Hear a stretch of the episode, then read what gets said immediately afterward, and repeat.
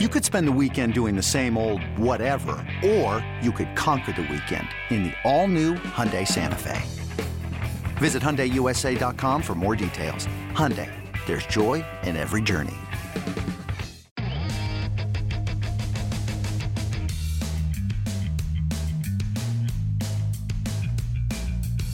Hello, everybody, and welcome to another edition of the MLB Pipeline Podcast. I'm Jason Ratliff here with Jim Callis and Sam Dykstra, Jonathan Mayo, taking a well deserved, if perhaps ill timed vacation. Uh, guys, we are in the midst of ranking season, which is uh, later than usual uh, because of the lockout. Our top 100 prospects list uh, came out. To, well, first we started with the top 10 by position list, as we always do. Uh, then the top 100 prospects list is out. This is our first episode post top 100 prospects. So we are going to make this a top 100 prospects show. Uh, we're also in the process of rolling out the team top 30 prospects list. Of course, you can go to mlb.com slash pipeline and dig into all of those as we are so busy with this stuff. And somehow Jonathan has managed to finagle a vacation mid list launch? Uh, you know, I, am for one am happy for him that he can take a break and, and take a little bit of a, of a breather because, like you said, this is very much a busy season. He's been working hard on all this stuff for a very long time. And when I was talking to him before, I was like, when we get done with this, then it's the season starts. And he's like, yeah, and it's also draft season. So I'm going to let him take a break. But it also means like I can be on this show this week to talk about it with you guys. And there's no more fun time uh, to talk about prospects than after a top 100 reveal like this. So I, I am grateful that John. I'm giving I'm giving Sam an 80 for his graciousness. There. I was going to say I was going to say very gracious, and, and, then you turn it around. Shame, and, shame Jonathan, please. Yeah, no, I'm not going to shame Jonathan. No, of course, no. He he he uh, squeezed in a, a, ton of work before he. Like, he's, he's actually working. He's been. Yeah, I was going to say he's been working on his list from Israel. Um, and although, although you know, I still if you're going to rank like I don't know degree difficult or like like doing top 30s in a foreign locale, Jonathan's doing like what 20 or 30 blurbs and I don't I don't think anybody will ever top my 2015 performance of doing 15 mid-season top 30s from Germany while my son was dealing with tuberculosis. right from the hospital. The I hospital was, in Germany. I was doing lists from the hospital in Germany, not calling people because I was in Germany, communicating with people via email. And I also, to add to the degree of difficulty, that was the year that Teddy Cahill left us for Baseball America. And Teddy had done 10 lists in the in the preseason, but was not around at that point. So I had to do five of Teddy's lists, including four. Like one of them was, I think, the A's, which I'd done the year before. But four of them were teams I was just coming in cold. So um, damn you, Teddy. Yeah, come on, Teddy. But uh, yeah, that was yeah, so that, was, that was uh, a crazy time. And I broke my computer while I was over there and had to find a replacement laptop to to, to work from. So uh, it was not good. Yeah, so, but your son so, was okay, right? Like the, he, he did recover. Yes, yeah, okay. yes. AJ is fine. He's he's thriving now in uh, in Alexandria, Virginia, with a with a very good job and two golden retrievers. So he, he all is well. Yeah, so it's uh, hospital in Germany versus kibbutz in Israel, which is where Jonathan's been doing his work. So, uh, all right, well, let's actually dig into the top 100 prospects list a bit. Um, so, first of all, from the very tip top, there is a new number one, and um, this is a little unusual, and I, I, wish I'd gone back and done the research on this, but uh, I think you know often when there's a new number one, it's because someone has graduated and somebody moves into that number one spot, and then that. Oh, I, I know what the precedent was for this. I know where you're going, but I, I is it uh, is it maybe is it maybe boy, it's got to be Corey Seager and Byron Buxton. Buxton? Yeah, yeah okay. Okay, I was gonna say it wasn't Byron Buxton. I don't have the exact number. Counting the midseason lists, number one for four or five lists in a row. Um, and then he, he, he started to get hurt, and Corey Seager had the big breakout year, so we we moved Seager ahead of him. Um, and what, was wasn't he was he one at bat away from from uh, or a couple, exhaustion. like something like that. Yeah, it was it was pretty close. And, and like we we all loved Byron Buxton as a prospect, but we were all like, please graduate, like enough, you know, because he he kept getting hurt. We couldn't get him off the list, and he still had wondrous tools. But yeah, I think that was the last time that the the previous number one was dethroned rather than rather than graduated. Yeah, Buxton was the number one overall prospect starting with the midseason list in 2013, uh, and then preseason and midseason in both 2014 and 15, and he was still eligible going into the 2016 season when he ranked behind Corey Seager. So and I and I argued for him. I mean, I I remember like I could not quit Byron Buxton because the tools were so good. Um, I mean, it wasn't like Jonathan and I had a big, you know, big fight over it, but I was I was seriously lobbying lobbying for Byron Buxton, um, who I still think, if he has a fully healthy season, very well could win the MVP one of these years. Yeah, I was going to say, you know, even in those in his first several big league seasons, you're just always wanting to see him you know capitalize on those tools and, and simply stay healthy to be able to do it and uh, kind of getting a, a, glimpse of that. But yeah both of those guys have turned out uh, quite nice. Um, but yeah so this year the number one prospect uh, as of last year's midseason list was adley rutschman and uh, i know he certainly garnered consideration for that number one spot uh, and i think jim and sam that going into the process of putting this list together during the off season, is it fair to say that he was in your minds going to be number one at the beginning of the process? Did Sam? Did you vote for Witt initially? I think three of the four of us voted. You know, Will Boor was also involved with this. Voted for for Rutschman. But am I correct in remembering that you voted for Witt? I wasn't going to bring it up, but yes. Oh yes, we were. Yeah, I, uh, I I was the one guy who had Witt uh, at the beginning of the process, but it was close. I mean, you kind of have to start from the place of the guy who is number one should deserve to still be number one unless something really went wrong, and nothing really went wrong with Adley. It, it was just for me and stuff we're going to get to here in a second, I'm sure. But uh, Witt had just come on so strong and had such a great ending to the year at a similar level that um, Witt got my vote at the start of the process. It's also crazy, honestly. When Rutschman was the number one pick in 2019, I would not have thought there'd really be any way he'd still be eligible for the prospect list going into the 2022 season. I mean, obviously, I did not forecast the pandemic, um, but I, I, would have thought he'd be in the big leagues by now. Yeah, I mean that's that's the big thing is that you know there, there is a world out there, a universe, a world two, or however you want to put it, that he graduated in August last year, and Witt had started out at low A the previous year and climbed his way up and didn't have to do it at an alternate site. But uh, I mean, he's already yeah. 24. I'm just looking at he's already 24. I mean, a great prospect. I'm not knocking Adley Rutschman, and and the, the, the next guy who's even 23 is Oneil Cruz, who's at number 26 on the list. I mean, the the, the top of the top 100 is usually a, a young prospect's game, um, but the pandemic just goofed so many things up. Yeah, I want to talk about uh, sort of the composition of the list, and that's one of the things I want to touch on in a little bit. But let's let's do dig into this number one uh, discussion. And uh, Sam, you started to touch on it a bit, but and I know you guys have, have talked about this quite a bit. Uh, you guys you did a roundtable, um, which we put into story form and uh, discussed why Witt was number one and how why he did overtake Rutschman, and then also the fact that uh, at least some consideration was given to Julio Rodriguez as well. But tell us a little bit about how it ended up that Witt became ranked number one over Rutschman. I mean, we we always get industry feedback, and we just got. I mean, it wasn't overwhelming, but it was enough.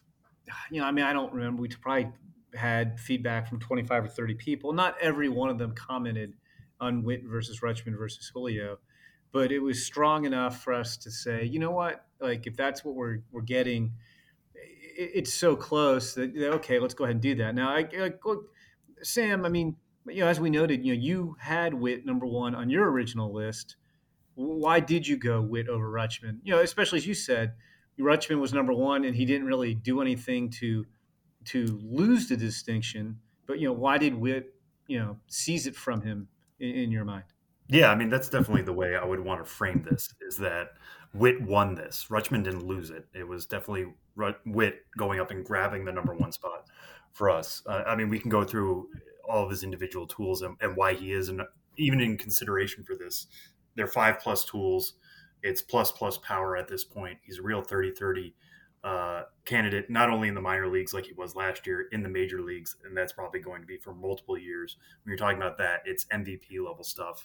Um, he plays a premium position at shortstop, but the big thing for me was that when we did the midseason list, he was just getting to AAA, and you know he got it off to a kind of slow start at AA, worked his way up, was one of the best hitters at AA by midseason, got called up to AAA Omaha, but we hadn't seen him enough there. Um, by the end of the season, he was almost as good at AAA as he was as AA, maybe even better. Um, that was one of the great things about seeing Bobby Witt Jr. last year was the adjustments he made throughout the season. A lot of people complained about uh, swing and miss issues with him, and like he might not have as good a hit tool as we think. It held up really well at, at upper levels, and as you were talking about earlier, Jim, he's two and a half years younger than Adley Rutschman. If he well, was the crazy in, thing too, yeah, go ahead.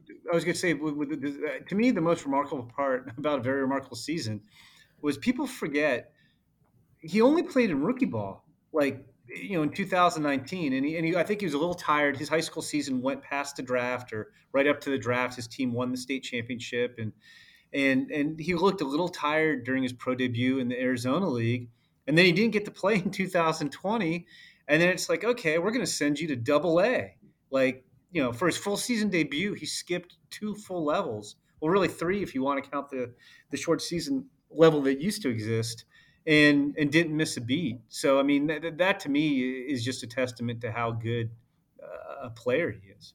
Yeah, and if you remember a year ago, I mean, this was hyperbole, but he was so good in spring training that there were Royals fans wondering, can he open the year with the big league club? That wasn't going to happen. He wasn't going to jump from the Arizona League straight to Kansas City. But I remember talking to Kansas City officials last spring and just being like, "So what are you going to do?" And they're saying, "We literally have debates about this every day. Should we send him to Double A or Triple A?" And I was like, "That those are the two levels you're debating." And they're like, "Yeah, it's Double A or Triple A for him." It just shows you how advanced he was at the beginning of the season, and again, the way he grew throughout the year um, to become a, a very good AAA hitter uh, and essentially his age 20 season is phenomenal. It's not something we see very often. It's you know a multi hyphenate player. He can do multiple things. I know he's likely going to open the year at third base just because of organizational need. He would play shortstop in almost any other organization. He's that good there. The arm's very good there. It's going to certainly play at third base. Um, maybe the difference is, you know, Adley Rutschman might become one of the best defensive catchers right away. Uh, but, you know, Bobby Witt Jr. has that speed. He has all five tools in a way that uh, Rutschman does not. Yeah, I mean, it, to me, there's no wrong answer here. I mean, we've talked about some of this stuff before, but to me, it's the best top three we've had since since 19. I mean, 19 2018, when our top three guys were Shohei Ohtani, Ronald Acuna, and Vladimir Guerrero Jr., which is like a crazy good um, but, you know, before Acuna got hurt, you could argue that those might have been your, your three best players in baseball last year. Mm-hmm. Um, and, you know, I look at this like I still can make a very strong case for Adley to be number one because I think it's harder to find a catcher than it is to find a shortstop. Not that shortstop's an easy position to find. I just think Adley's I mean, they're both so rare at their positions. I just think catchers are harder to find. I mean, I, have said this a bunch, but I think Rutschman, in my, as I'm trying to do the math here in my head, I've covered the draft going back to like 1988, 1989. Adley Rutschman has the best tools of any catcher to come out of the draft, better than Posey, better than Mauer.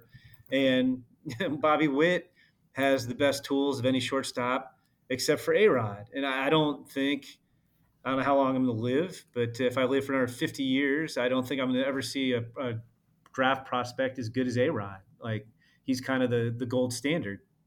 And then I think you could also make a case. You know, I think Julio Rodriguez is the best offensive player of the three of them. Um, I think he's probably got he's the best pure hitter of those guys, and I think he's probably his power's right there with, with, with them as well.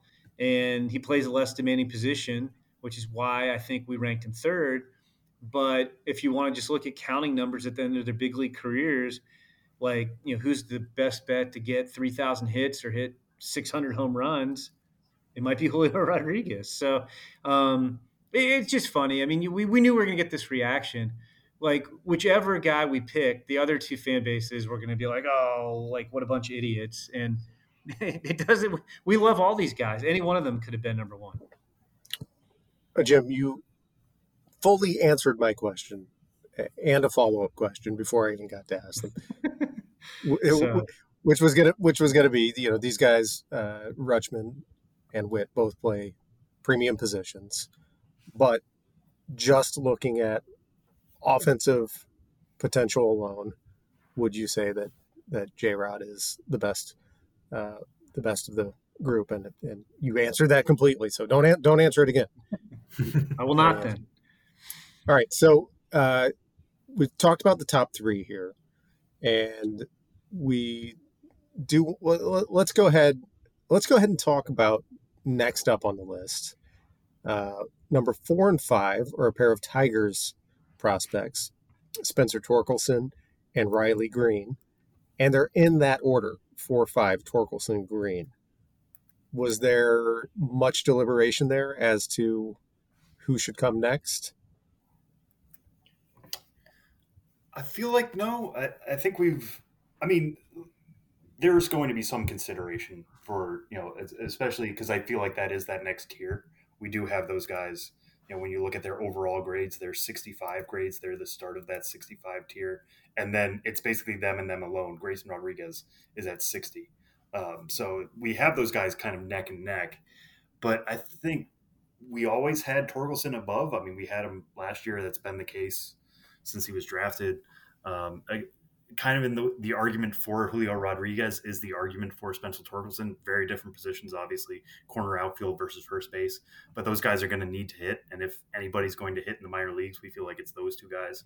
Um, Tork has the better power than Greene. I think that's what gives him the leg up here. They're both bat first profiles. Um, but if you want to make the case for Greene, I mean, there's an off chance that he plays center field. Um, he has the arm for it. He his instincts are pretty good in the outfield that he could be a serviceable center fielder in which case he doesn't need to hit as much but he will anyways and he'll be of more value um, but we just feel like it's not a, a guarantee we're never going to say that but it the Torkelson's bat is definitely going to play in the major leagues. The power is definitely going to play. He's got 30, 35, maybe even 40 homer potential. Um, and betting on a more sure thing is something we were kind of leaning on there. Yeah, although it's it's tough. I mean, I go back and forth on that one in my head too because you know we just talked about how the reason we had Witt and Rutschman ahead of Julio Rodriguez is because they play a position of greater value. And I guess if you felt if you felt Riley Greene was a slam dunk center fielder and compared him to Torkelson, who's a first baseman, you know, Greene might be a slightly better pure hitter. I mean, Torkelson's got more power, but Greene still could be a 30 homer guy it, it's close. I mean, I, I, think even the Tigers wrestle with that one a little bit. Yeah, I mean that's the thing. We could tweak either of these guys and say, what if Tork was a 50 hitter with 70 power? Well, then Greene would definitely be ahead. Or what if Greene had a 55 run tool and was a slightly better chance to be center fielder? Then yeah, he would be ahead. But the way it stands, it's it's it's so close in, in determining those guys. And I, I do think it's more likely likely than not that Greene ends up at a corner. Yeah, and I do too. And then that's why, if like I said, if, if I felt convicted, he's definitely a center fielder, then I'd I'd, I'd be really close to flipping him.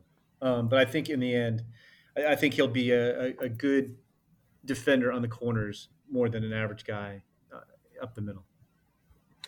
Do you guys feel like Greene closed the gap a bit last season on Torkelson? Mm, I, I kind of felt like they were neck and neck. I, I just know from talking to Tigers people the year before, during the year of the alternate site, there were Tigers people. I mean, they were thrilled to get Torkelson, but they're like, you know, Riley Greene looks like he might be the better player out here. I mean, it, I, I, just think that they're very, very close. And like I said, it, it's it's kind of matter of taste. Um, I mean, I, I, do think, you know, talking about degree of difficulty with with seasons guys had, Torkelson, you know, it, it's kind of funny. Torkelson's number one overall pick, and he comes out with no pro experience and gets to AAA and hits 30 home runs. Yeah, I know. Um, I was going to say it was a quiet 30 home runs, wasn't it? I, I, think maybe because he did it at three levels, but you know, he got to AAA, he drew walks. I mean, he didn't, you know, he hit only 267, but like considering that he made his pro debut and he hit 30 home runs and got to AAA, that's a, a really, really impressive year. And yet, you know, he wasn't quite in that conversation to be the number one overall prospect. So, I mean, it's, it's you know, it, it's nice. It's if you're a Tigers fan, you know, it's kind of funny. It's like last year we were talking about guys. It was who would you rather have, Jarred Kelenic or Julio Rodriguez? And now it's like, who would you rather have, Torkelson or Riley Greene? And the easy answer is like, if you're a Tigers fan, it doesn't matter because you just get to enjoy them both. And one thing we should say quickly about Torkelson too, he's still only 22. He's not turning 23 until August. Like he was pretty young for his draft class coming out of college. Um, so it's not like he was he needed to rise that quickly as a college bat. He's he was still really young for the level by the time he hit AAA, and he was slugging above 500 there too. So, uh, you know, that, that only earns him extra credit. And I think the fact that he is full time first base now, we don't have to worry about third base defense is, you know, not necessarily a credit to him because he is going to have to hit more at first base than he would at third, but. Um, it's just kind of nice to know exactly where he's going to be. And AJ Hinch has even said, like, he's a first baseman he is our future at that position, and we can kind of stop the third base charade anymore. Okay, so those guys are four and five, Torkelson and Greene, And then we have our first pitcher on the list, number six, Grayson Rodriguez of the Orioles, followed by our first catcher, Gabriel Moreno of the Blue Jays. And then our we have a pair of shortstops and Anthony Volpe of the Yankees, CJ Abrams of the Padres, and then another catcher, Francisco Alvarez of the Mets, um, and three catchers in the top 10 uh, leads to discussion of one trend, which is that we have more catchers on a preseason top 100 prospects list than we have ever had. Um, additionally, one I mentioned the first pitcher on the list and only one in the top 10. This is an extremely hitter heavy top 100 prospects list. Um, there are only 29 pitchers, I believe. Is that is that even possible? Did I did I note this correctly? I think I took this from Jonathan's story. I will say uh, I've not counted them up, so I will take your. Yeah, it's 21 right-handers and eight left-handers, um, which is the fewest number of pitchers we've ever had on a top 100 prospects list. Um, so the most catchers ever, the fewest pitchers ever. Um, what's uh, what's going on here? How uh, we've gone from when we did our first when we expanded from a top 50 list to a top 100 list back in 2012 we had 48 pitchers on the list and there there were 40 or more pitchers on both the preseason and midseason top 100s all the way until we got 2009 uh, midseason 2019 dropped to 36 and there's been uh, 36 37 39 39 and then at midseason last year just 30 pitchers and now down to 29 uh, this this seems like a, a pretty significant trend here yeah i mean and it's not like we're sitting there when we're doing this saying, okay, like, you know, look, pitchers are riskier and there's attrition, so we're just going to load up on hitters. I mean, this just kind of happened organically. But, I mean, I mean, look, we could come up with there are pitchers who just missed a list, but I was going to say, I mean, you could also look at the fact that like you can make a case that maybe Mackenzie Gore, who, who dropped a bunch, should have dropped off, and you know maybe uh, Emerson Hancock of the Mariners, you know, shouldn't be on here anymore.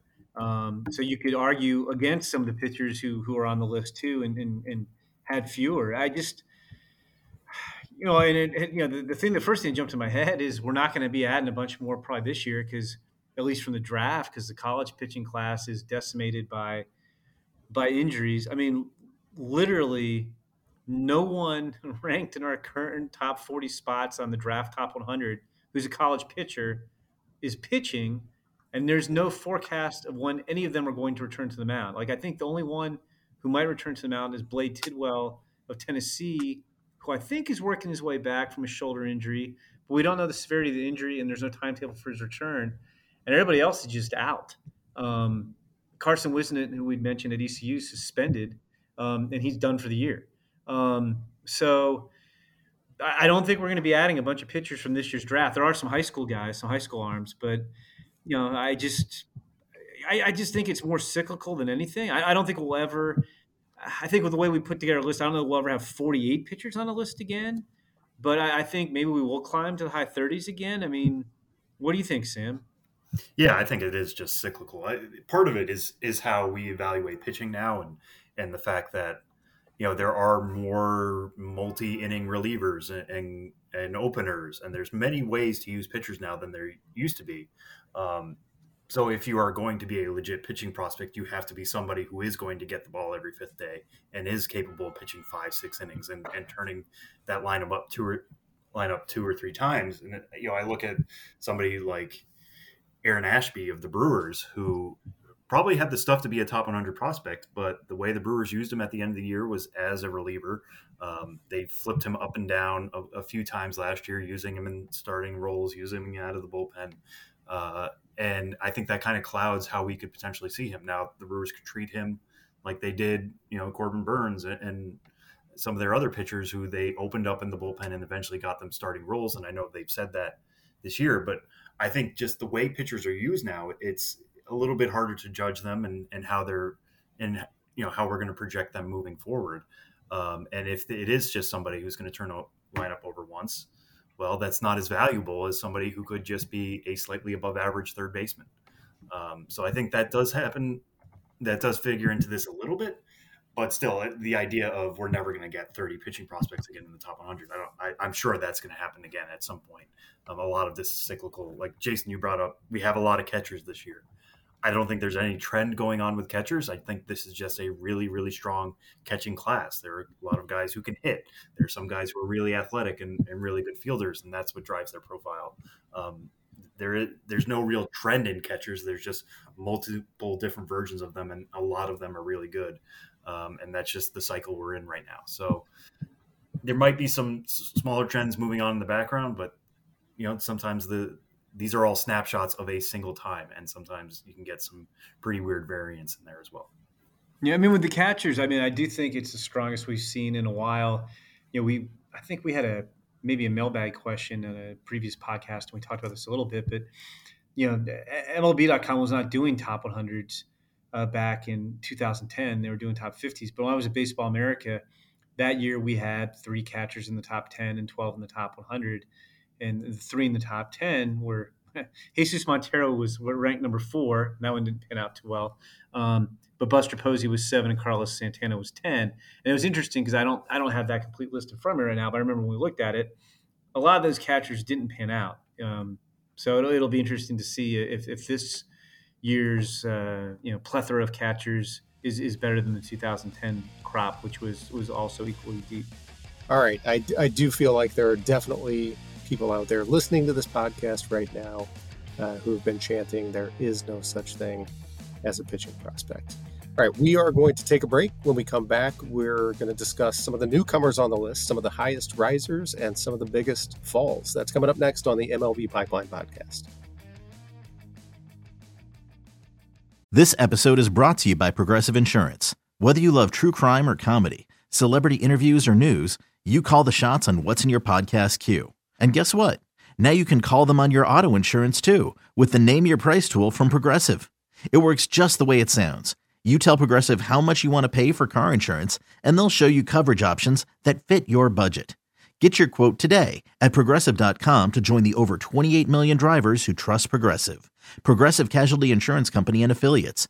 Price and coverage match limited by state law.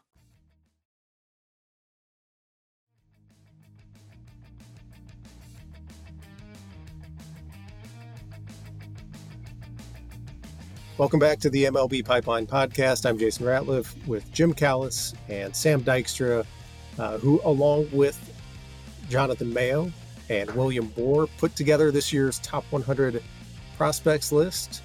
And that's what we're talking about today, as that just came out uh, recently, and there's so much to discuss here. Uh, a few things we want to talk about are some of the new additions to the list, uh, some of the guys who took big jumps from last year to this year, and some of the guys who fell a long way from last year's preseason list to this year's preseason list. Uh, as far as newcomers go, guys, this surprised me. I didn't I didn't realize this um, until Jonathan uh, wrote his breakdown of the list that three of our top eleven prospects this year were not on the top 100 prospects list entering last season, and that that does not include obviously uh, guys who were drafted or signed as international free agents in uh, that in the interim. Uh, is this uh, Jim? Does that does that strike you as as odd uh, as something that uh, has probably not occurred too often? That three guys in the top eleven overall would have made that big of a leap. Yeah, it, it does. I, I I mean, we haven't done the the research, but I would say it probably hasn't happened. I mean, Noel Noelvi Marte was, I think, the closest of the of the three. You know, the other two are, are Gabriel Moreno and Anthony Volpe, and Marte was the closest, and he was a big ticket international guy. Um, you know, just the issue with him was he'd only played in the DSL. He might not be a long term shortstop, and you, you know, we liked him. You can make a case for him and I think our attitude was, okay, let's let him kind of prove it in full season ball and see how he looks defensively. Because if he doesn't rake and he's not a shortstop, you know, we, we basically want him to prove it. So that, that, that's what happened with him. I mean, the other two guys, I, I guess Moreno would have been the second closest, and he'd had a good year. I mean, again, none of these guys played in 2020, which made it difficult. But in, in 2019 he had a pretty good year as a 19 year old in in in the Midwest League, which was low A at that point. But it wasn't to the point where you were like, okay, you know, we're going to rank this guy. Um, yeah, he, he, I don't think he was particularly close, and, and Volpe wasn't close at all. I mean, I keep laughing about the fact about how good he became, but I mean, he, you know, he, the guy just is an incredible worker who remade his swing and remade his body during the pandemic downtime and came back just stronger and hitting the ball, you know, harder and better than ever, and went from kind of your he wasn't like your scrappy gamer, but it was more like okay, it's good tools and a high baseball IQ to like, hey, this guy might be a you know 280 to 300, you know, 25 to 30 home run guy, and I know because I've written this a bunch of times. I had Anthony Volpe at number 11 on our Yankees list, not on the top 100, on our Yankees list going into last year, and now we have him as the number eight prospect in baseball. I, think the biggest issue here is just that that missed 2020, right? Like you you talk about Noelvi Marte needing to prove himself. Well, we just didn't get to see it in 2020. Um, so that that jump from the DSL uh, to full season ball is going to be a major question mark. Volpe probably in a normal year would have maybe opened at low A. Maybe he would have been short season in a, in a regular 2020. But um, again, we would have been able to see it. Moreno, uh, we were hearing whispers about how good and athletic he was looking behind the plate, uh, you know, at, at the Toronto alternate site. But like, how was he going to break out with the bat? Was that really going to hold up? We would have seen it first. We would have seen him in that those middle levels, probably high A or double A. Um, and we were just robbed of that opportunity. So the breakouts for a lot of these guys could have happened in 2020. They just weren't able to. And so that's why when they were finally able to break out this year, it felt like a shock just because we hadn't seen them in two years. All right. So, uh, in addition to three in the top 11, there were 10 of the top 50 and 40 new names this year on the list in total. Um, and as Jonathan noted in his story, you know, that's after a full year of information and data on the heels of that lost 2020 season, as you say, Sam. Um, as far as the highest risers go, uh, so these are guys who were already on the list and made made big jumps. Um, quite a few of these guys as well, and uh, Jim and Sam, I know uh, you want to spotlight uh, a couple of those guys now. Um, Sam, you you want to tell us about a pitcher who made a big jump? Yeah, yeah, I want to talk about Cade Cavalli real quick. Um, you know, I, I, know he was a first round pick for Washington a few years ago. Uh, I loved having a conversation with him down in spring training when I was down there in West Palm Beach uh, a little while ago. And one thing that stood out to me when I spoke to him was he was a two way player at Oklahoma. Uh, we knew that, uh, but he, even he said he's still growing into pitching. He's still trying to find his way on the mound. And last year, he found his way pretty good. He was he was the minor league strikeout leader um, across the board, led all minor leaguers in strikeouts, climbed three levels, had some control issues by the end. I think one of the things he has to learn, and he even said this himself, was you know he has really special stuff. It's four above average to plus to plus plus pitches. Uh, he throws a slider, he throws a curveball, multiple breaking balls. It, it all goes off field. He gives himself multiple options. But when he was going at high A and double A, he could blow it past guys because they couldn't handle that movement. You go to AAA, guys are going to be more patient. They're going to kind of spit on your breaking stuff, and they might sit he- heater. So if you're constantly trying to get swings and misses out of the zone, those are going to be balls at AAA. Um, so he's still learning that process. But it, the fact that he was able to take to pitching so well last year, carry his velo gains being mid to upper 90s throughout the season, um, again, showing a good changeup, showing a good curveball, showing a good slider. All the pieces are there. I think going into last year, we thought there was some reliever risk. There still might be, um, but the way he was holding up from beginning to end was really, really special last year in the national system. And, you know, he could be potentially that homegrown ace that they need if this rebuild is going to be successful. Well, he, uh, I think, maybe raise some eyebrows. Uh, we, we we got a lot of uh, sort of feedback uh, when we posted uh, a quote of his, uh, Sam, uh, about a week ago, I guess, when he said, "I say this very humbly, but I feel like I'm going to be right along with Gerrit Cole, Degrom, Scherzer, so not not lacking in confidence." Yeah, and I it was on video, so the, I would encourage people to go see how he said it because um, it wasn't like him brushing off his own shoulders. It it was self confidence. Like I like hearing that from a guy because it gives him goals, it gives him something to strive for, and um, you know, it's not him saying I'm going to be those guys tomorrow it's that's who I'm trying to be. It's those are the guys he studies. They're real power pitchers. He is a power pitcher. He fits in that mold. He's got a big, strong body to make it work. Um, why not try to throw yourself that type of comp and make yourself into that type of guy? I didn't read it as I'm going to be in Cooperstown someday. It's hmm. that's what I'm aiming for. That's what I'm here for every day. That's my motivation. Um, and you know, all the power to him for saying that. Yeah, I don't think there are too many guys that get to where they are to be on a list like this that don't have those goals and aspirations, right? Um, Jim, uh, someone that uh, sticks out to you on this list of the highest risers on this year's top 100 prospects list? Yeah, for me, it would be Alek Thomas, who you know I've been following since he was, you know, Illinois high school product. Uh, saw him at the Under Armour game. The years run together, so it's I can't remember. Like it would have been, I think the 2017 Under Armour All American game. Um, but you know, it's interesting to me. Like he was, I don't know if disrespected is the right word, but like I, I like I don't feel like he's really ever gotten his due. Like he didn't, you know, he had won the best high school bats in that draft, and he's a pretty good athlete, but he didn't quite go in the first round. He was a second round pick. He lasted 63 picks, which he deserved to probably go about 30, at least 30 spots higher than that. And then, you know, even when he came into pro ball and has played great, I mean, his pro debut, he came out, hit 333 two rookie ball stops. First full season, hit 300, 10 home runs, got to high A at age 19. Um, you know, it was funny. You know, the Diamondbacks drafted Corbin Carroll, and you kept hearing Corbin Carroll, Corbin Carroll, Corbin Carroll, and even Kristian Robinson.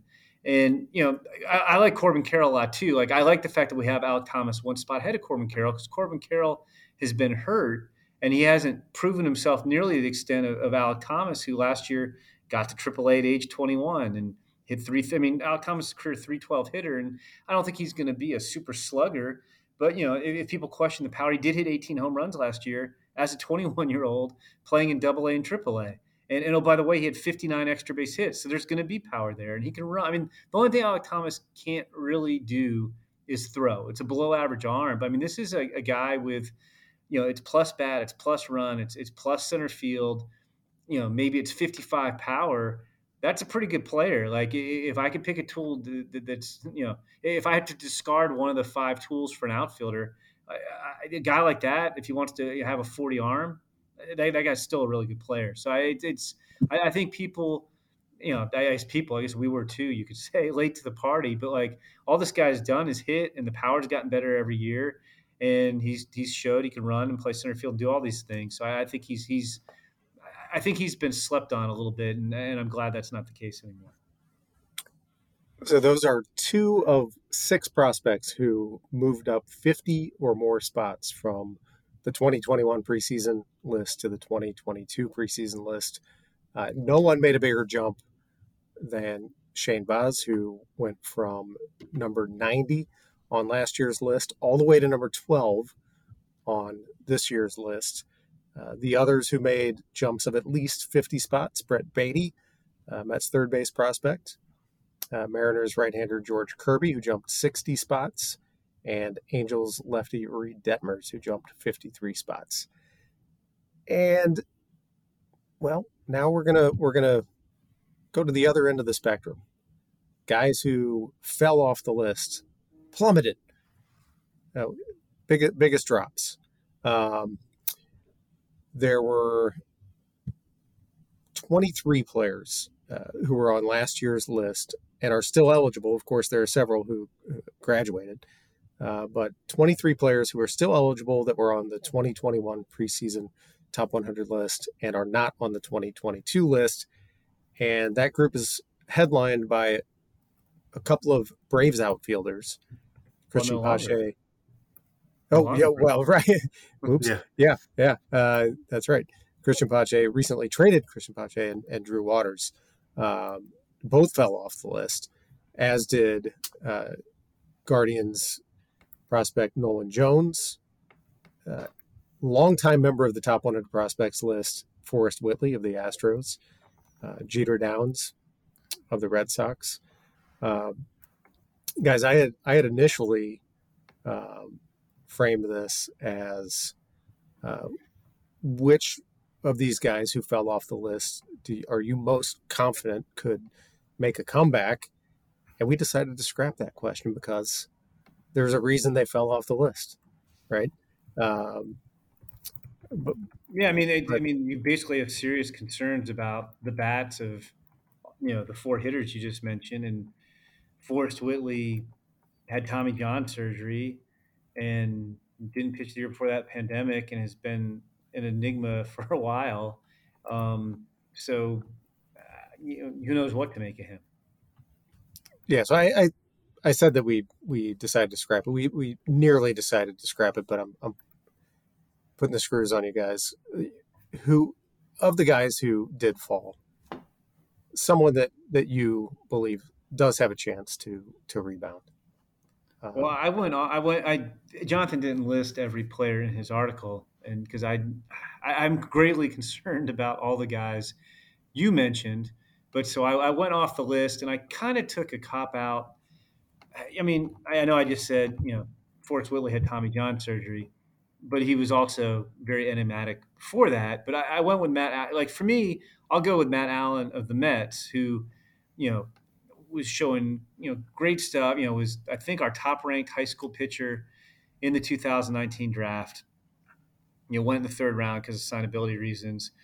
But you know, he was you know mid 90s with great carry on the fastball. You know, flashy, well above average curveball at times. Uh, really made progress with the change, through strikes. I mean, you know, he was in great position, and then he blew out. But you know, he doesn't have the the long uh, track record of being an enigma that Forrest Whitley did. So I'll, I'll bank on him returning from Tommy John surgery since the, the you know it's a fairly successful surgery, and he looked so good before he got hurt. Um, you know the reports on him were so good. Um, although I mean it's crazy, he's pitched after three pro seasons, he's pitched ten innings because of the pandemic and Tommy John surgery and signing late. So I, will go with Matt Allan. I'm going going to go with one that I'm sure Jim is going to either roll his eyes at or be upset with in some way. But I, I still believe in Pache to some degree. Um, I know we have questions. You believe he's going to hit? I well, I think he's going to hit enough. Like I think he really is a Gold Glove caliber center fielder. Like that has a pretty high floor. It's plus plus speed. He doesn't use it that well on the base pass. He's not as aggressive as a base stealer as he probably could be for his, uh, you know, his wheels. But I think if you were to put him in center field today, he would carry value in the major leagues. I know he's been in the major leagues at some point. He actually has postseason experience. It it hasn't been great, but looking at what he did last year when he was 22, it was still WRC plus of 100, which is pretty good for a guy who was essentially a college senior at the minors' highest level. Looking at what he did over the last two months of the season, he batted 296 with a 787 OPS. It seemed like it was tracking up it's still it's not great power. He had five homers in 44 games over that span, so it, it's not quite playing to that level. Um, I don't think he's going to be necessarily like a 280 hitter in the majors or anything like that. Um, but he's just so athletic that I think there's a chance he figures it out offensively, even if he ends up being a 90 WRC plus guy. The glove is going to be so good uh, that I think he could be, you know, uh, the starting center fielder in Oakland for a long time. I think he's a great fit for that outfield. It's huge, it's massive, lots of ground to cover. Um, his arm's going to work there if he really needs to go into the gaps. Uh, that's not necessarily how we factor into top 100 discussion, and I'm not saying the trade would have, you know, altered how we view him, but uh, I just think he has such a high floor because of the athleticism, and uh, he still has age on his side. And I think there's still a chance he figures it out offensively. I don't think it's a guarantee by any means. I, I, I'm fully on board with him being off the top 100. Um, but I think there's a slight chance that he ends up being somebody still. I right. see. I mean, I, I, think. I mean, see, I agree. I mean, he does offer a lot of value in terms of the defense. I mean, the defense is really, really good. Um, so I don't, I don't disagree. I did roll my eyes at you. You can see it, but um, I could see I, it through the computer screen. I, I don't, I don't disagree. I don't disagree with that part of it. I just, I just worry about the offense because even like to me, if he figures it out and hits for more average, I still don't see power. I don't see good swing decisions. So I like I, I don't see him being more in like a maybe a 260 hitter. He doesn't translate the speed. I mean, he, he doesn't steal bases. He doesn't draw walks that much. So it's, it's like even if he gets to 250 or 260, I don't know that he's doing a whole lot else. And it just might be tough to play that guy on an everyday basis if if if if I'm if I'm if I'm correct in just talking to people around baseball, like like obviously the A's have some faith in him, but like even before the trade, like when we were getting feedback in the top 100, there were people saying, ah, you know, shouldn't be on the list. You know, I, I haven't heard too many people advocate for his bat. I guess is what I'm trying to say. But it's it'll be interesting because it's you know now we have more ways to measure defensive value, so maybe those guys are appreciated a little bit more. But I just I don't know. I don't have I don't have a great feeling about the offensive game. All right, let's take a break. And when we come back, we're going to look ahead a little bit. We want to look at some guys who could shoot up this list and some guys who could join the list. That's coming up next on the MLB Pipeline Podcast.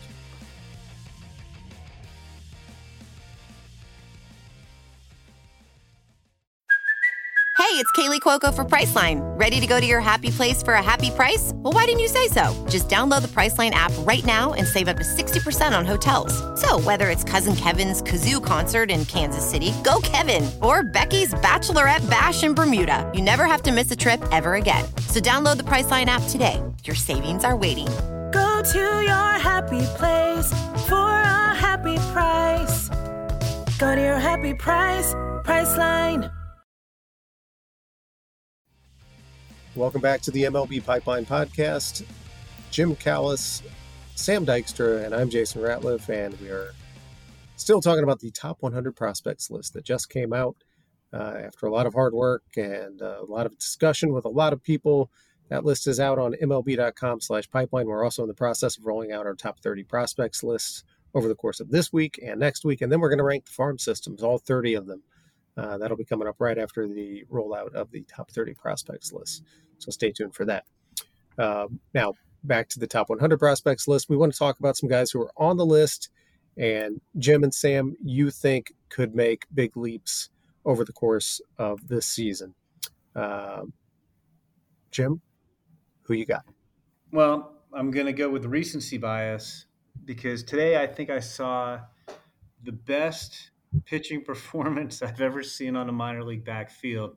And I was Ooh. joking with you guys before we started that if we were still working on the top 100, I'd be like, guys, we got to run Daniel Espino up the list. Now, I wouldn't seriously advocate for running him up the list based on two innings on the backfield, but this was the highlight of my spring training trip so far in Arizona. So he's facing the Reds today. I, I, interviewed him before before the game, a few hours before the game. Great interview too. We'll have that on our site. So you were the you were the good luck charm. Is that what you're getting at? I, I well no because I mean he, we he's had great stuff for a while. It's not just when I'm around. But anyway, so I'm like I was excited when the when the Indians were see I just called them the Indians. The Guardians um, told me he's going to pitch day too. I'm like this is great. So I, I, I went and watched him pitch. So Nixon, you know, you'll happen on the backfields, especially early in spring training for the big leaguers. Sometimes they'll go get at bats in like a double A backfields game. So first batter he faces is Nick Senzel, and he faced Nick Senzel twice. They kind of had him face batters and throw pitches. I mean, he got not ten outs because one guy reached against him on a walk and got caught stealing, but he got ten outs in two innings, and and he made Nick Senzel look like poor Nick Senzel, the first at bat, he struck him out on 102 mile an hour fastball. And then the second at bat, he struck him out on a 93 mile an hour slider. But I, am just looking here at my notes. So he strikes out Nick Senzel, 102 mile an hour uh, fastball. And he faced a lot of these guys were, were the Reds' better position prospects. Jose Torres out of last year's draft struck him out on like a, 80 something mile an hour curve. Then Matheu Nelson, who was a sandwich pick last year, struck out a 100 mile an hour fastball. Um, in between that, Jay Allen got on on a walk. He was a supplemental first round pick too. He got caught stealing, and then the next inning they let Senzel lead off against him again. That was a 93 mile an hour slider. He made Nick Quintana look bad on a power curve. Tyler Callihan, who's a good hitter, just credit smoked the ball to first base that got caught. Then Rece Hinds, who's another good prospect, struck out a 91 mile an hour slider. And then he wrapped it up with Austin Callahan, who's not related to Tyler Callihan, struck out on a 100 mile an hour fastball. It was it was just ridiculous. Um, so he's my pick to click. I know I keep saying that by the end of this year, Eury Perez could be the top pitching prospect baseball, and he could. But Daniel Espino, and it's not like this is uncommon stuff for him. Daniel Espino could be the best pitching prospect in baseball by the end of this year too. And, and like I said, that's the best pitching performance I've ever seen on the backfield. It, you know, the command could have been a little bit better. You know, like like he threw. I, I didn't. I wasn't tracking pitches. It wasn't like you know pinpoint Nick Lodolo type command, but but he wasn't wild either. And the pure stuff, it was just ridiculous. I mean, Nick Senzel had no shot against it. Jim's got a new prospect crush. I, I do. I, am yeah. I was very excited by Daniel Espino today. Okay, Sam. Uh, who's one guy on the top 100 prospects prospect list that you think could uh, make a big leap this year? Yeah, so I guess I'm staying in the state of Ohio. Um, this is a very Ohio centric portion of the podcast. I'm going with Reds prospect Elly De La Cruz, uh, who checks in right now at number 76 on our top 100. Um, certainly could see him bumping up higher. Part of the reason why he's in my mind is we did back when the top 10 positional list came out um, we each took a positional group. I had third baseman. Uh, we break that down by best tools among third basemen, and his name came up many times on that list. Uh, it was there for best run tool. It was there for best arm tool. It was there for best fielding tool. Uh, there's a case to be made that you know he has above average hit and above average power on top of that. It's not necessarily going to fit in the best tools among third basemen, but it's still above average as a switch hitter. Uh, he's 20 years old now, just got his first taste of full season ball last year at Low A Daytona. Um, slugged 477 there. I think the power is going to play pretty quick. Again, it's a hit power or it's a power speed combo um, out of that spot. We list him as a third baseman right now. There's potential for him to play shortstop. There's maybe even some potential to play center field because he is that that athletic. We're going to get to see a full season of Elly De La Cruz this year, and if he does anything to to match the numbers that he put up last year, again slugging over 400 in what is was was once called the Florida State League. It's now back to being called the Florida State League, uh, which is a pitcher's environment. If they decide to move him up to high A, and he's, I think the slugging numbers could certainly take off there in a more hitter friendly space. Um, but yeah, De La Cruz is just really, really tooled up. He's just kind of what we were saying before about Noelvi Marte. We just need to see him prove it. We just need to see him do more and be out there more and get more at bats. And if he does it, if if he does slide over to shortstop, or if they do switch him to center field at some point in 2022, it's not really going to matter because that only raises uh, his potential and, and who he could be as an athlete. So the pieces are all there. All that's missing is the experience, and that's definitely coming here in only a matter of weeks. All right, so that's a couple of guys who are uh, already on the list that you guys think could shoot up the list over the course of this year. How about some guys that are not on the list yet, uh, but you expect to see them there by season's end? Well, Jim, one guy. One guy. Uh, I know. You, I was going to say, I'm going to two guys down in our. Yeah, well, know, two guys down say, in our document. I know. I, well, I wrote it down before. I was told only one guy, and I, I, just want you know, like remember, I held last week when we had the 60 second rule for part of the discussion. I adhered perfectly to the 60 second rule. So I will I will not break down Dustin Harris, who I've talked about plenty on this podcast. And I will go with James Triantos of the Cubs. I think is a guy who could could jump on this list. You know, and you know, it hurts me to say that a little bit because he, went to my arch rival high school. I, I, went to Oakton High School. He went to Madison wow. High School, both in Vienna. So I should I should not like uh, James Triantos. I should hold that against him, but I did not. And um, he actually led Madison to the state title last year, homered and pitched a complete game, one hitter with 12 strikeouts in the final game. And you know, he he was under the radar a little bit because he reclassified. He was going to be in the 2022 draft. He reclassified in 2021, so he wasn't heavily scouted on the showcase circuit because everybody thought they had another year to figure him out. And guys were running in to see him last May before his season ended. And it's interesting because the Cubs took him toward the end of the second round and signed him for an overslot, $2.1 million. I've talked to, I think, three teams who that just broke their heart. They thought they were going to get James Triantos at toward the end of the second round, early third round. And the Cubs broke their heart on that one. And he could just, he can really, really hit, right handed hitter, compact stroke. He's going to have power. Um, you know, his bat speed. You know, he's, he's not the most projectable guy, but that's fine because he already has a lot of bat speed and strength. And I mean, the comparisons you hear in this guys, eh, you know, Alex Bregman, David Wright, that type that type of guy. Um, you know, I think he's more of a second baseman than a shortstop, but I, I could see him. It, it's a little bit different style of hitter, I think. But but I was gonna say it could be like a Nick Yorke type path onto the top 100, where he was maybe we didn't realize how good this guy was when he was drafted, and then he just comes out and rakes and forces his way onto the top 100. So I, I could see him taking that path. Okay, Sam, uh, you wrote a story on uh, prospects who just missed out on this list. Um, and that's a story you can find on mlb.com slash pipeline. But I think the guy you want to talk about is not even on that list. So this is not a guy who necessarily just missed. Uh, oh wait, no, he is on this list. I, Jim, yeah, Jim, Jim's guy was not on this list. Your right. guy is. Uh, so you have you, you, have a list of uh, I don't know how what was it uh, around eight guys maybe um, who just missed the list, um, and one of them I know a personal favorite of yours.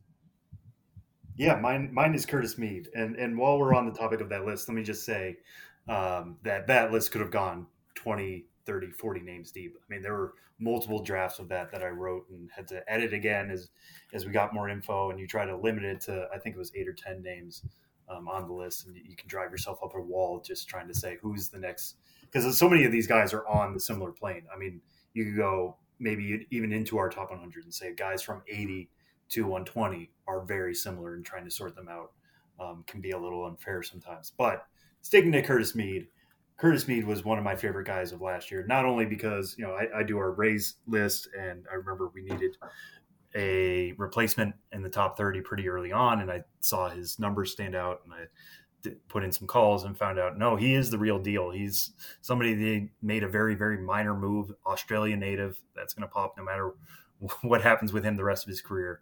Um, but somebody the Rays basically found in the Philly system um, back on the GCL fields, and they thought he could be a good hitter uh, at the time. I don't know if they thought this was possible. Somebody who hit above 320 last year across three levels um, was on one of the best hitting streaks we've seen in recent AFL history. Uh, the the guy just stands tall in the box. It's something when I talked to him last year in the fall league, he picked it up from his father, who played in the Australian Baseball League himself, Tim Mead. He was taught from an early age just stand up straight, make sure you can see the ball as well as you can, and just hit it as hard as you can. Um, don't try to do, do anything too fancy. Don't try to swing too hard. Um, just stand straight up in the box and hit it. And it's worked really well for him. I got to say, like he, he, when we were trying to figure out his power grades this year, I was getting some people saying maybe it's 60 power.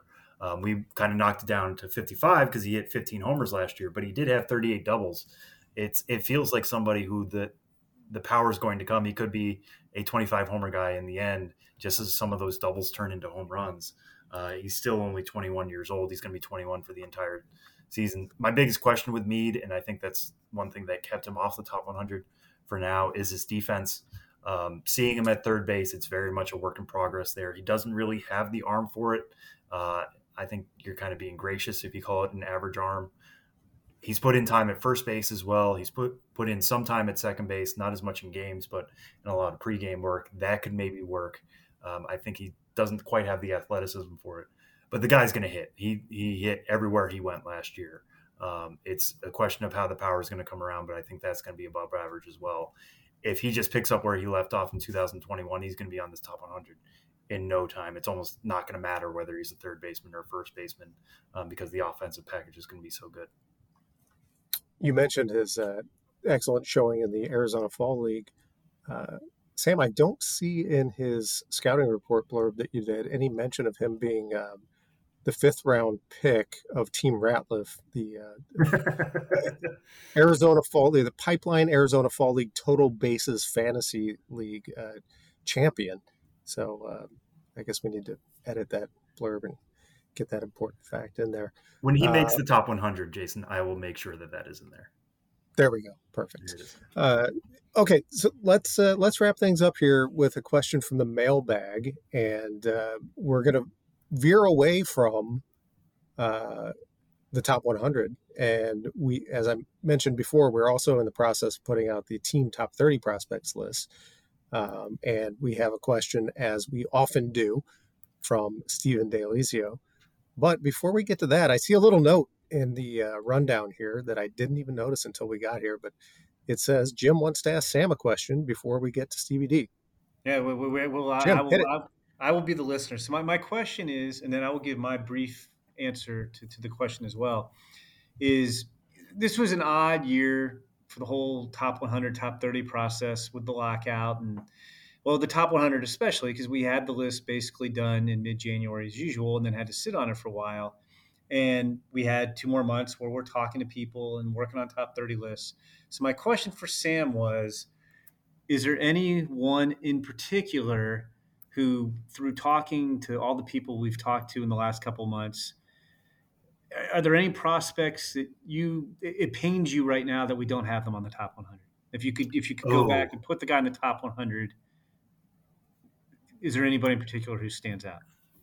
The what I mean, just again going back into like digging into the teams that I've worked right. hardest on. I think Mead is one of those guys. Um, again, just because I think the, the hit tool is really going to play. And Aaron Ashby is another one who's maybe I'm just becoming a favorite, or he's becoming a favorite of mine. Uh, but I I do think like as we got closer and closer through spring, and it, the Brewers were saying like, no, we really are going to try him as a as a starter. And again, they have some success of doing that in the past with guys who started out as relievers and, and blossomed more into starting roles in the major leagues once they got their feet wet. Um, I think he could have kind of cracked that list. I mean, I know we have him on the left-handed pitchers list right now, which is pretty good. Um, but you take him a, over Mackenzie Gore. Uh, if, if you're if you're GM and I'm offering you in trade, you can have yeah. Mackenzie Gore, Aaron Ashby. Who do you take right now? I, I, that's tough now because even that conversation we're having now, like Mackenzie Gore pitched this week in this in spring training, and I don't want to put too much into it, but he looked a lot better than I even saw him in the fall league last year. Um, so uh, I, it's real close. It's real close. I, I don't know how to split those two. I, I just Ashby slider is a tremendous pitch. It's going to be one of the best sliders potentially in the majors um, by a left-hander anyway. Um, the fastball is good. The changeup became an above-average pitch. He had a velo bump last year that the Brewers think can hold. It's really just going to come down to control with him, but um, who knows? Like he might end up being a reliever in the middle of the year, and the you know if they trade Josh Hader at some point, he might be the left-handed complement to Devin Williams. But um, yeah, Ashby was the one that I think it, it, the more and more we dug in, and the more and more it felt like, oh, the Brewers are really going this route. Uh, I think he probably could have cracked the, the back half. Yeah, for me, Jim, I, I, I think I'm on. Yeah, I was going to say, I think I'm on to you here. I think you asked this question because you have an answer to it yourself. well, I, I, do, I do, I, and I said I was going to give the answer, and it's like I, Brandon Williamson is the two names who I've had. I've, I've heard from scouts and people. Uh, even though we ran it by a bunch of people, even including some people I heard from, we ran it by. I've heard from since the list came out, and the two names that have come up the most are Brandon Williamson, another left-handed pitcher, who just got traded to the Reds, and um, Jeremy Pena with the Astros. Would be the two for me that I that I would advocate for if we were if we were if we were doing the list from scratch today, I'd be advocating for those two guys. But anyway, I just I I wanted I wanted to get that topic out there, so I, I I've, I've asked my own mailbag question, but now we we have to go to. I, I feel like this this segment should be named after Stephen D'Alessio, just because. I mean, and, and the thing is, I mean, and I mean that almost sincerely because he asks good so many good questions and like like you guys don't see them like jonathan and i do the inbox and, and we, we sometimes will use podcast questions in the weekly pipeline inbox but stevie stephen usually asks a question like if i ask for questions three or four days in a row on twitter stephen will ask a question almost every day. And there are times where i'm like i'll see a question i'm like oh it's a good one. I'm like well i can't really use two questions from stephen uh, like in one inbox it's a little bit too much. But he he just asks great questions, and we should probably like if we have a story idea meeting, invite Stephen to contribute because he has a lot of good, thought provoking questions. Anyway, yeah, let's hire Stephen. Uh, his his question this week is which prospects lists were the hardest to rank, and I think he, he's got to be referring to the team lists here, right? He's not referring to yeah, I hope I, I, I, took it that way too. Because if he's asking us like the 2022 top 100 versus the 2015 top 100, we, we're going to have to get back to question. I, I, don't know how we would answer that question, but yeah, I, I assume he means teams. So yeah, so uh, Jim and Jim and uh, Jonathan and Sam and Will uh, divide up the teams just to kind of explain a little bit how this works. Um, so I guess you'll just be answering uh, Jim among your teams and Sam among, among yours. But do you do you have? we, we could take a we could just take a shot at Jonathan and say like, boy, this list Jonathan did is so he terrible. Must, he, he must was, have had a hard time. it was one. clearly hard because he did a bad job at it. So we we could go in that direction since he's not here to defend himself. That's right. Uh, is, is, there a team uh, for each of you that that jumps out that uh, you recall over the past couple months being particularly difficult to arrange? Sam, do you want to go first, or do you want me to yeah, go first? I'll go first. I, I think when I first read this question, I kind of read it in a pessimistic way. It, it's supposed to be like, what is the thinnest system you have? And you're really digging up the dregs of like, okay, who's going to be number 25 here? And, and Jim, you wow sam's a real uh, list is half empty kind of guy well no that's what i initially read it as and then i was like you know what no actually i want to flip this on its head and yeah, I looked uh, at it as like which was the, the most agonizing decisions. Because I mean, before you give your answer, I think where you're going is I think the consensus in baseball would be that the White Sox have the thinnest farm system. Exactly. Right. Um, and yes, I mean even the thin farm systems, you come up with thirty guys. Like so, I, I looked at the question initially, which is I think the way you're going is I agonize over leaving guys off a list. Like I really like this guy and I can't rank him. So so like that pains me more than sometimes when you're doing the end of a thin farm system, you're like, ah, like I don't know how much faith I really have in these guys, but you have their names. So to me, it's it's more the agony of these are guys I wanted to rank guys and I just ran out of spaces. So so I I bet I bet I know. Well, I'll let you. you I'll I'm going to guess who you're going to say, and then after you answer, you can guess who I'm going to say. But like, I'm going to guess it's the Rays Of course, it's the because Rays. they're just ridiculously deep, and there's no way. I mean, how many how many Rays did it agonize you to leave off? I mean, you, I'm guessing you must have had at least a half dozen. Yeah, I, well, you know, out of uh, pure transparency here, um, Ray's beat writer for MLB.com, Adam Berry, did a lot of the, the work on this, um, including the blurb work for the Rays this year. And you know, he, him and I were trading messages all the time. I was trying to lead him certain ways. Here's what I'm hearing. Here's what here, he's what here's what he's hearing. Um, and he had a list, and it was I think 50 deep. And we were you know, I was trying to say like these guys are the in certain tiers. Let's look at it through this way. I was trying to get through tiers of 30 and then you know we could figure out some guys for maybe the 30 to 35 list and he kept just adding to it and it just kept going going and going and going and going and when we were trying to figure out again what those tiers would be who are the 50 prospects who are the 45 prospects who are the grade 40 prospects the f- grade 45s lasted well into the 20s it, it was not easy to start 40ing guys in that system I think we started. I can say this now because the AL is, is out. I think we started with Rene Pinto, um, just because he's probably a backup catcher. But he had a really strong breakout season last year. He forced his way onto this list. He forced his way onto the 40 man roster for Tampa Bay. Um, this is now a list that does not include Brendan McKay. Like, imagine if I told you that, Jim, at some point three years ago. Well, I would have thought I would have said, okay, well, sure, of course not, because he's graduated. graduated exactly and he's been on the cusp of graduation forever and he's but he's been injured and I, I turned to adam and i was like listen i don't think we can rank him anymore obviously he has he had a great ceiling at one point but there's just so many good prospects in this system and you know the guy we have at number 30 now junior caminero who they brought over from the cleveland guardian system um, berry talked to a lot of people who said this is the next curtis mead He- he's somebody they identified and you know thought had really good underlying metrics uh, in the lower levels and is just about to pop. They keep doing this. This is the Rays' way to have a really deep farm system and to have somebody, you know, develop and become a, a great prospect like a Taj Bradley last year. Um, he was another breakout prospect for them. So th- this Rays system is impossibly deep. They're going to graduate some guys this year, but the guys who are going to come up behind them are strong as it is now, and there's probably going to be another Curtis Mead behind them that we, we're not even talking about now, who might be a top 100 prospect a year from now. Who knows? Um, but they're just so so good at, at developing a system like this that it was really difficult to get it down to 30. So, so who am I going to pick, Sam? Who are you going to pick? I, I almost want to do this by process of elimination, which is not going to be helpful. Would it be Miami? You know, no, it, it, wasn't. They they actually were easier because while they're they're, they're not. They, they do have some depth, but they're they're more top heavy than deep, and so it wasn't like I had an abundance of carriers. I had about four teams. I'm not going to go into them all.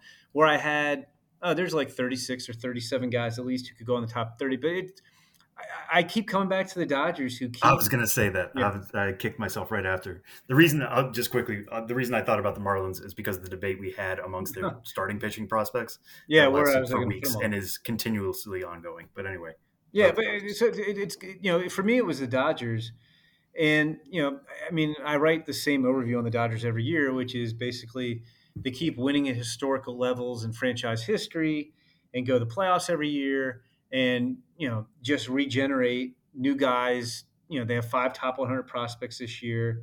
I think only two of them were on the top 100 prospects list last year. They have another wave coming behind them, and another wave behind them, and you know, I, I was agonizing over the number 30 spot. I, I kind of narrowed it down to three hitters, and I wanted to rank all of them, and I obviously couldn't. And then when I was getting feedback from people, you know, there were guys I had in my my 31 to 36 group that I had different, you know, various pro scouting directors were like, "Oh, you got to put that guy on the list. Or you got to put that guy on the list." And then, you know, that, that doesn't even get into the collection of guys who were on the list before and didn't really have bad years and get, just got passed. And you know, even in the draft, you know, they had some really intriguing like middle round arms like Emmett Sheehan or Ben Casparius.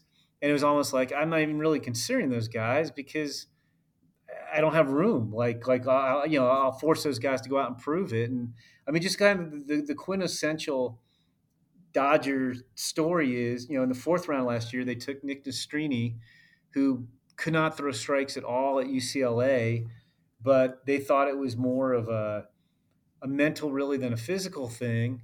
And he got kind of buried in the Bruins bullpen and he pitched good in summer ball. And so they got him in the fourth round. And he's just been like crazy stuff. Like like I, I, had support to put him in the Dodgers top ten, and I was like, oh, I'm going to hedge my bets a little bit on that. But I mean, he, you know, in the short time he's been in pro ball, he's been averaging you know 96, 97 miles an hour, and that's averaging with, with his fastball with elite metrics, um, high, you know, super high spin on the curve and slider, change up. I mean. We'll see. I'm not. I, I like. I wasn't gonna go crazy, but like, if you told me just based on the reviews I've gotten, on the people who've seen Nick Nastrini, and I, and I also got a lot of from other teams like I can't believe the Dodgers of all teams got this guy in the fourth round. It's almost not fair. Like Nick Nastrini sounds like he might be a top 100 prospect a year from now if what he's done so far is real. Um, and they just make it difficult. I mean, eh, you know, they're not afraid to promote guys to the big leagues, which makes it a little bit easier because there's there's always space being created for for more prospects when they promote guys. But it's like they they you know promote one guy and then have two more guys who belong on the top 30 list. It's it's like uh, uh, you know mickey mouse and, and, fantasia. I can't you know i can't keep up with all the dodgers prospects. All right guys. Top this 100 podcast ever? Yeah i was gonna say. Top 100 prospects podcast here and we damn near went uh, a minute per prospect how, how about we, we, didn't even we, we didn't I was gonna say, you didn't have Jonathan here to police us. Well, and we also like. Well, I think we should just just go big, like go really big, and we have like. I don't think we've ever used Jonathan's like 15 minute Adley Rutschman interview yet in the podcast, have we? We have not. Let's drop that. Well, I'm saying no, throw that in the middle, and we'll go to an hour, over an hour and a half on this podcast. Yeah, then we're then we'll come back and break down each player in the top 100 list in a in word. Detail. In a word, like we'll have a. Well, that would be fun, actually. That, that would actually be pretty fun in a word, a, but nobody can. You can't repeat a word. Like exactly. not use the same word more than once. And you have to go alphabetical. You have to. No, we're not. All right. Well, let's wrap this thing up. That's zany. That's going to number one hundred prospect would be zany in that case. That's going to do it for this week's edition of the MLB Pipeline Podcast. Thanks to everybody for listening. Thanks once again to Stevie D. Stevie, uh, what's Stevie D. Ailes is how the uh, Twitter handle looks, but I guess it's uh, I don't know how he does that. But Stevie D. Alesio. and uh, don't forget to subscribe on Apple Podcast, Spotify, or wherever you get your podcasts so you don't miss an episode. If you're enjoying the show or have any suggestions, leave us a rating and a review. Thanks for listening, everybody. See you next week.